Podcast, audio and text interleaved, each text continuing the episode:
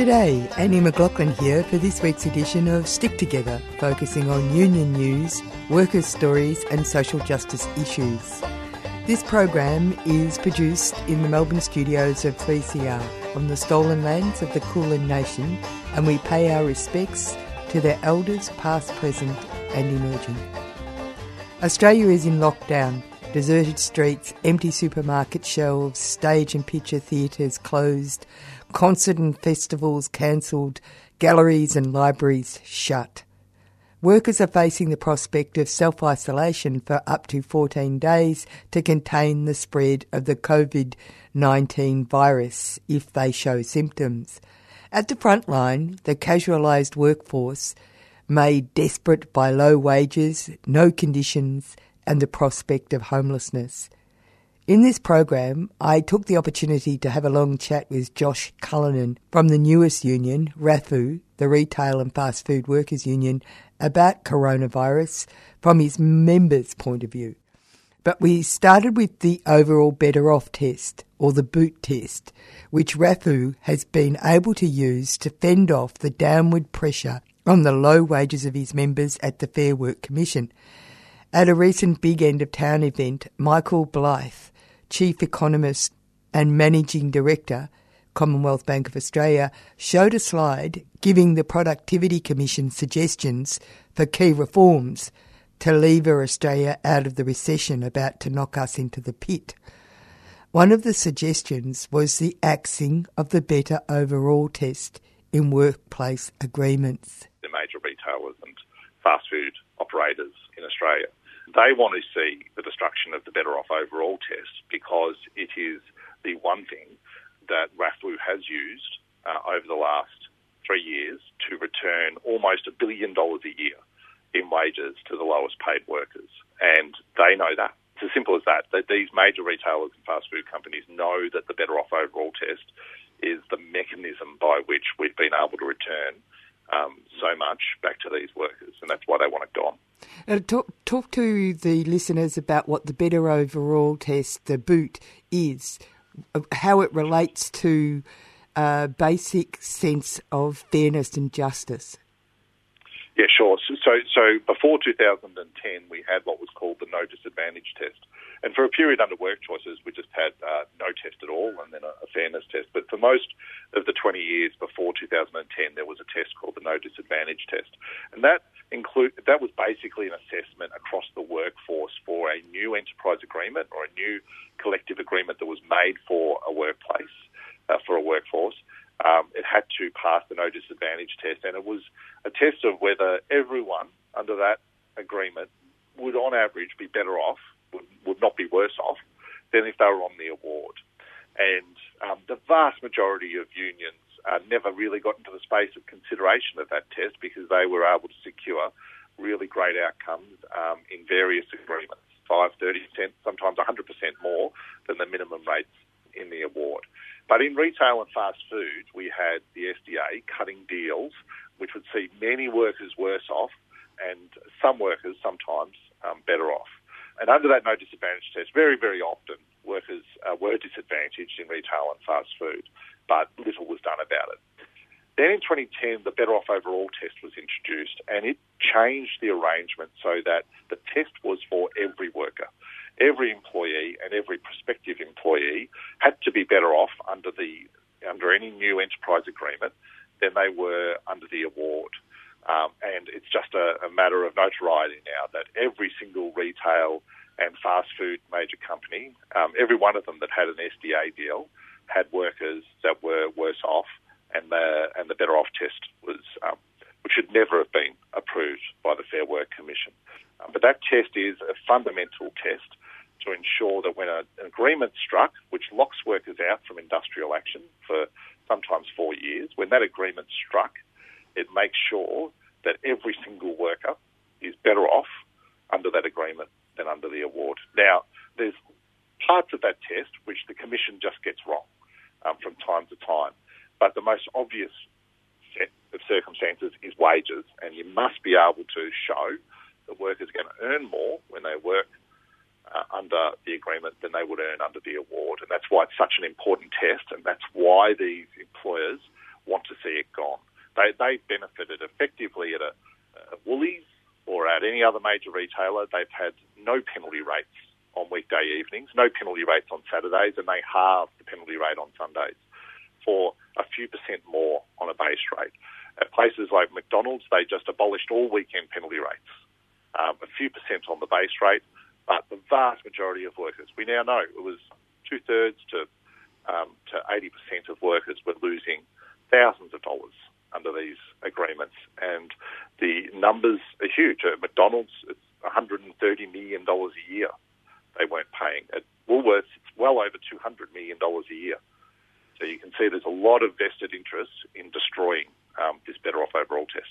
It was interesting when uh, you began this process that it started with a, um, a deal that uh, SDA made with Coles, and I was actually witness the uh, uh, Fair Work Commission uh, process that you were involved in, and I was actually quite shocked at how uh, flimsy the uh, uh, Coles arrangements were, and how how much effort though it took for you know four brave individuals, dedicated individuals, to push back.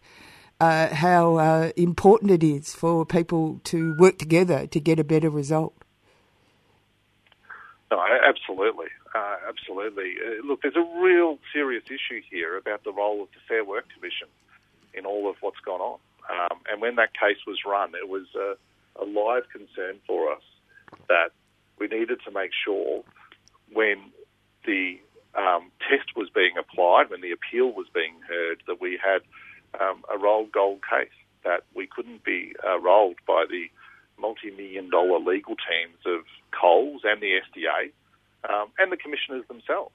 Uh, you know, we've, we've put in last week a submission to the wage theft Senate inquiry, which goes to goes to some lengths to show just how involved the Fair Work Commission, and that, and that case was a good example. I had done the analysis, I had provided it all to the commissioner, um, but he still approved the agreement, and it had to be run as an appeal over a year to overturn that approval.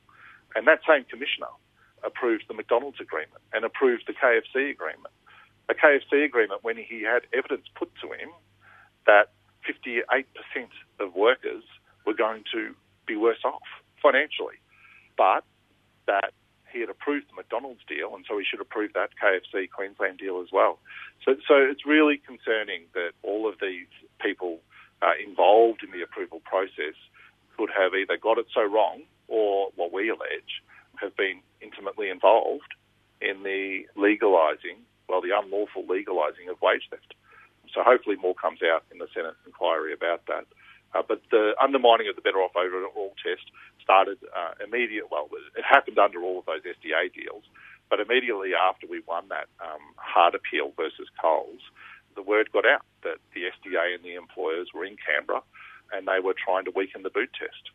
Uh, listeners should be aware that the boot the boot test uh, was the business model for the SDA. It could help employers undermine that boot, and now that it can no longer, because of RAFFWU's role, uh, now that it can no longer fundamentally save these massive employers hundreds of millions of dollars, it has no role um, in the ordinary sense uh, for these employers. And we saw uh, just in February, um, McDonald's uh, cease its very long-standing 20-year relationship with the SDA and, and cease payroll deductions to the SDA because it could no longer rely on the SDA to hand it a $130 million windfall every year. So, mm-hmm. um, so once we heard in 2016 that the boot was under attack, it, it was a core reason why we um, decided to come together and form RAFFWU. About the Fair Work Commission, it's been uh, pointed out that there has been a major skewing of the uh, political uh, tenor of the uh, choices onto the Fair Work Commission since this uh, Liberal National Party got into power federally. It's getting to become uh, very unbalanced. Well, well, I mean, we, we would say that the Labor appointments were um, were not particularly worker friendly, um, and um, but certainly um, the successive appointments by the Liberal IR ministers um, of uh, uh, persons with employer backgrounds has, has made the tenor of the commission uh, very clear in our mind. I think, no doubt, um, the vast majority of commissioners um, bring uh, a, level of independence um, to their role, but um, we didn't hold back. You know, and our, our Senate inquiry submission on wage theft is that uh, a, a, structure that helps um, a cheap and affordable structure that helps workers secure underpayments should not be given to the Fair Work Commission. Um, you know, these commissioners haven't been appointed through some judicial process or some independent committee. It's the IR minister of the day, the political party of the day, that appoints commissioners. Um, and we believe that a full, um, robust uh, process needs to be used to appoint uh, wage theft commissioners to ensure that workers get the money that's owed to them. Um, and we see it uh, in many of the structures. For, for, example, the conciliation process for unfair dismissals of the Fair Work Commission now is turning more and more into a farce. We have conciliators that are supposed to be independent conciliators um, trying to pressure and cajole workers um, and convince workers they're not supposed to provide any legal views, opinions, or advice. But every single conciliation I participate in, um, I have workers being told that you know, that they need to take the outcome, that the outcome's a great outcome, and that no one gets reinstated. So, so the process has become heavily politicised and has been, um, and the tenor has radically shifted. Um, but I don't think it was necessarily ever a bastion of worker democracy, um, but certainly it's very difficult now for workers to get satisfactory outcomes at the Fair Work Commission.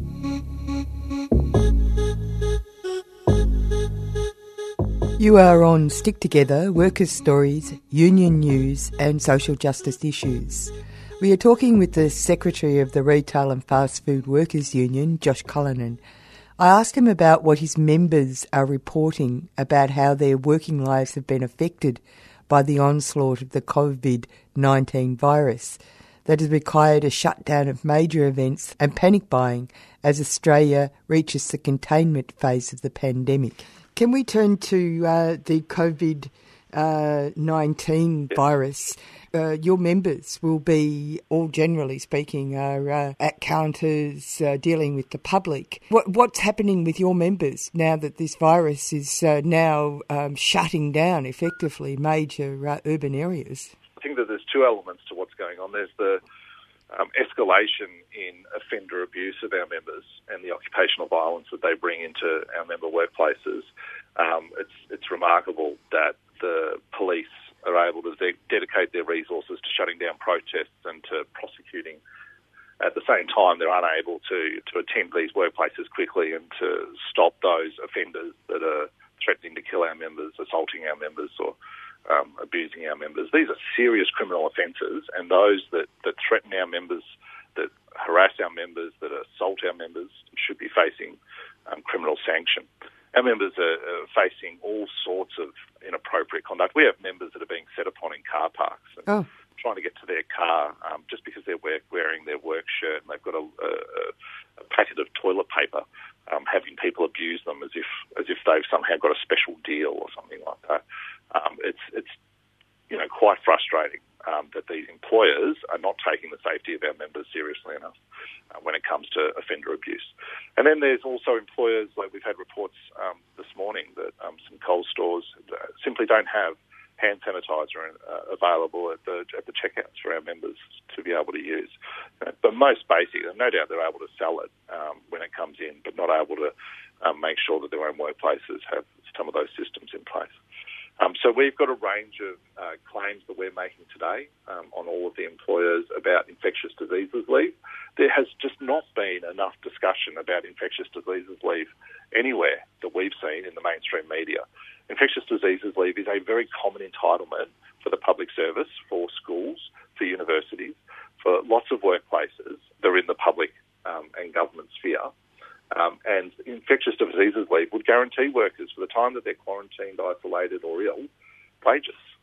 Um, and we we are insisting that um, that be put in place. The, the so-called promises that have been made by some employers are claimed by the SDA as, as providing casuals sick leave. Uh, you know, th- these workplaces are just not going to roster their casuals. There's no sick leave for someone who's not rostered. Uh, some Woolworths may have you know forward rostering of some hours for a week or two, we know that once someone's actually sick, they're not going to be rostered week or two. Um, so we're demanding that they all pay the average wage for the last six months as a form of infectious diseases leave. It shouldn't be lost on uh, on listeners as well that places like Kmart are 85% casual, 85% under the age of 21, you know, 75 to 80% casual at, at McDonald's, very casualised workforces at Big W at Target. So these are huge issues for the workers in those spaces. The other one that we're starting to see, which is, I guess, where you um, commented, Annie, is that this issue of employers starting to deroster staff. So over the weekend, we've had Liquorland um, communicate to managers that uh, they should assume a 10% reduction in income and a 10% reduction in rosters. We're seeing um, casuals be cut off rosters and part-time workers have their hours, uh, the, the, any extra hours they usually work, um, cut right back. And we'll no doubt see that um, expand across the retail economy over the, the coming weeks again, we're insisting that these are huge companies. These are multi-billion dollar companies. They're not the local corner store that's going to go broke if workers are paid for uh, a few months when the store is shut. And even in those circumstances, solutions should be found that have a co-responsibility uh, with the employer that has relied on casual work for a long time.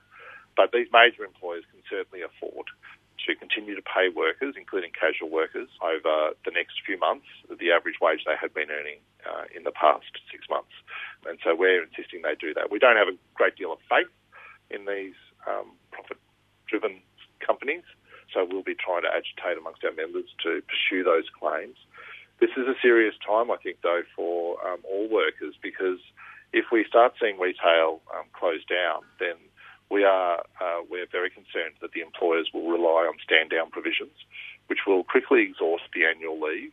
Um, our members don't have much annual leave already. The employers insist they take it um, and force them to take it. Um, so the annual leave will be exhausted very quickly, and then they'll be stood down without wages. That would be um, you know, a disaster for very low paid workers who have had billions and billions of dollars stripped from their wages over the last uh, two decades with the help of the SDA um, these workers um, are, you know, will be on the edge um, if there's a major shutdown in retail.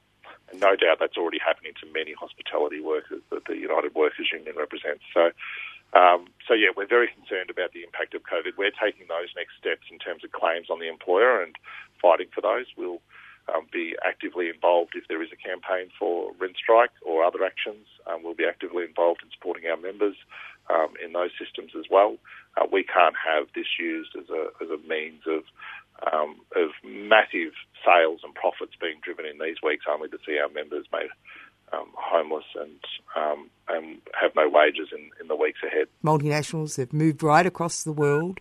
They've uh, established these business models that require their profits to are reliant on casualisation, part timeism, underemployment, and now that we've got this uh, pandemic, do you think that this is showing the fundamental weaknesses of our economic system and how it breaks up society?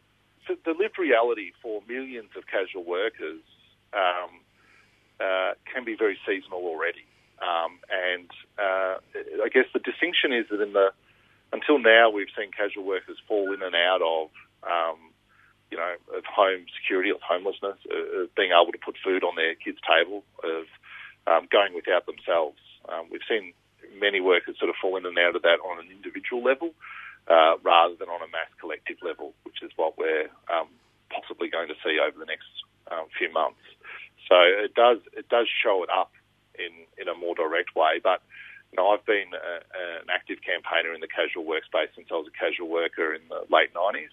Um, there, there just it hasn't been, and there isn't, a coherent um, and well-resourced uh, action body for casual workers in Australia. Um, and you know, I had I had a massive uh, debate, I guess, um, with Jeff Lawrence while he was leading the ACTU about the fundamental failures by um, Kelty and Ferguson and um, others to use the 80s and 90s as a as a leverage to reduce casualisation.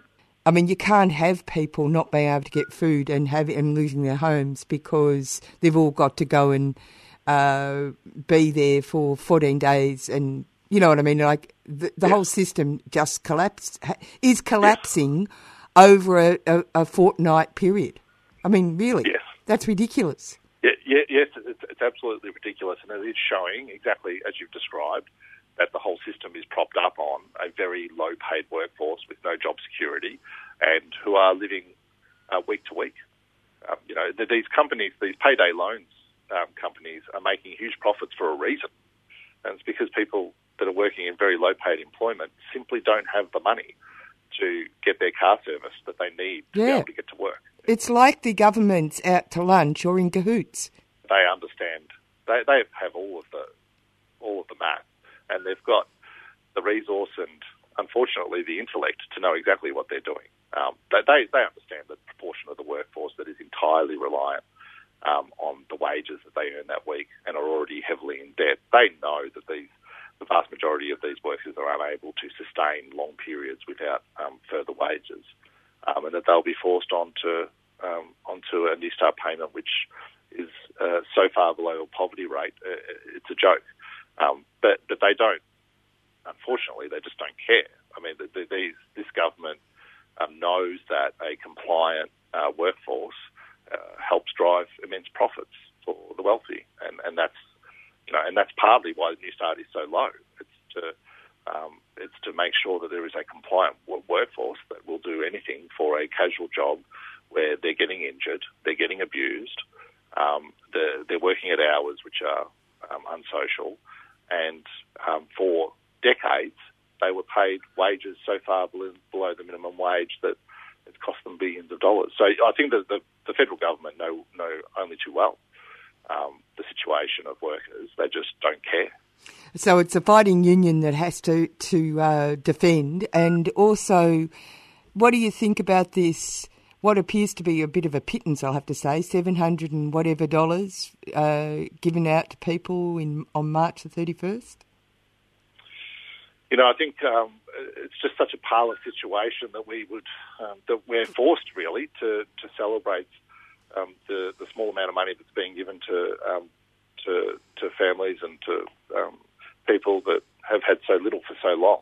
Um, it should be a huge a huge amount more. It should be a sustained increase. It should be the lifting of all of these rates to to a living rate. Um, but um, we're forced to celebrate it because it's because it's something. I think that we're going to see a much more a much much greater issue as as schools and unis are shut and as other steps are taken over the coming weeks and months. Um, there's just there's just going to have to be um, uh, a more direct intervention to ensure that everyone has the necessities of life. You know, we can't have the, the cops helping landlords evict workers. We, you know, we can't have massive increases in homelessness. We can't have people not being able to eat. Um, we've already got that uh, at the moment, and unless there's major intervention, which, you know, as a unionist, we believe that comes about through mass action of workers. And no doubt, if we try and take to the streets in any mass action, the cops will um, shut that down too as being in breach of you know, some new draconian measure. Um, so, yeah, it, it's going to require the direct action of very many workers in very many different ways to ensure that everyone has the necessities of life. It'll be interesting to see how fast food um, is impacted. I think that you know we're going to have people go driving through drive-through no matter what, um, but um, the, the retailers, you know, there's 1.4 million workers in retail. Um, even a, if a Woolies or a Coles has to eventually put in place systems to you know, thinking about. They're obviously not sharing it with us, but but they must have plans in place to be able to close to the public, but still provide um, a customer service. Oh, maybe they'll do know- the truck deliveries.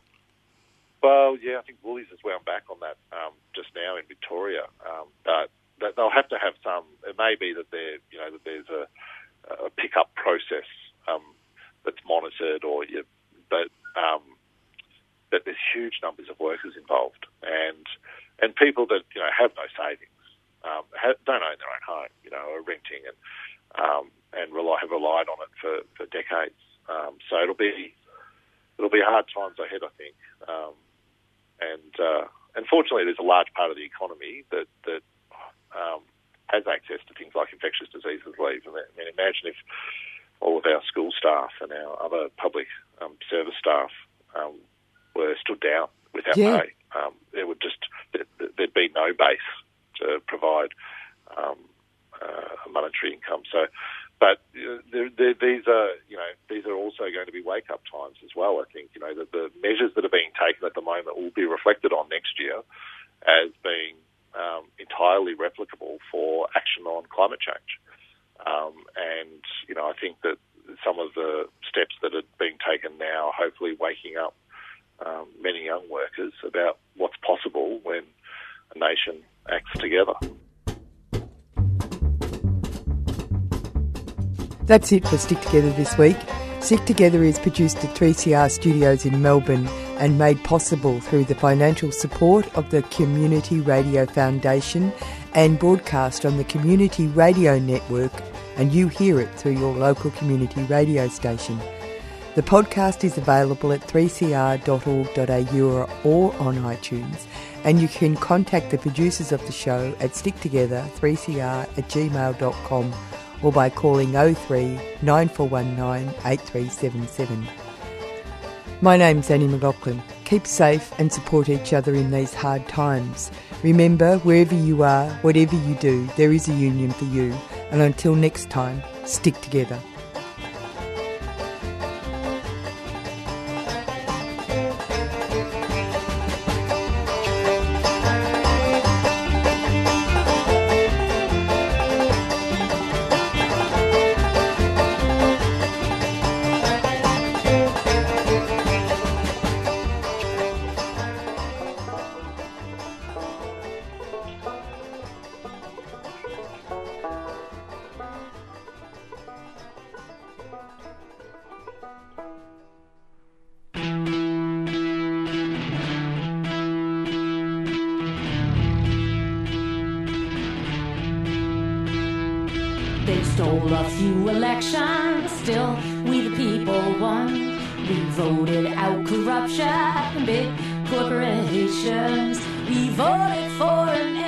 To war, new direction. And we ain't gonna stop now till the job is done.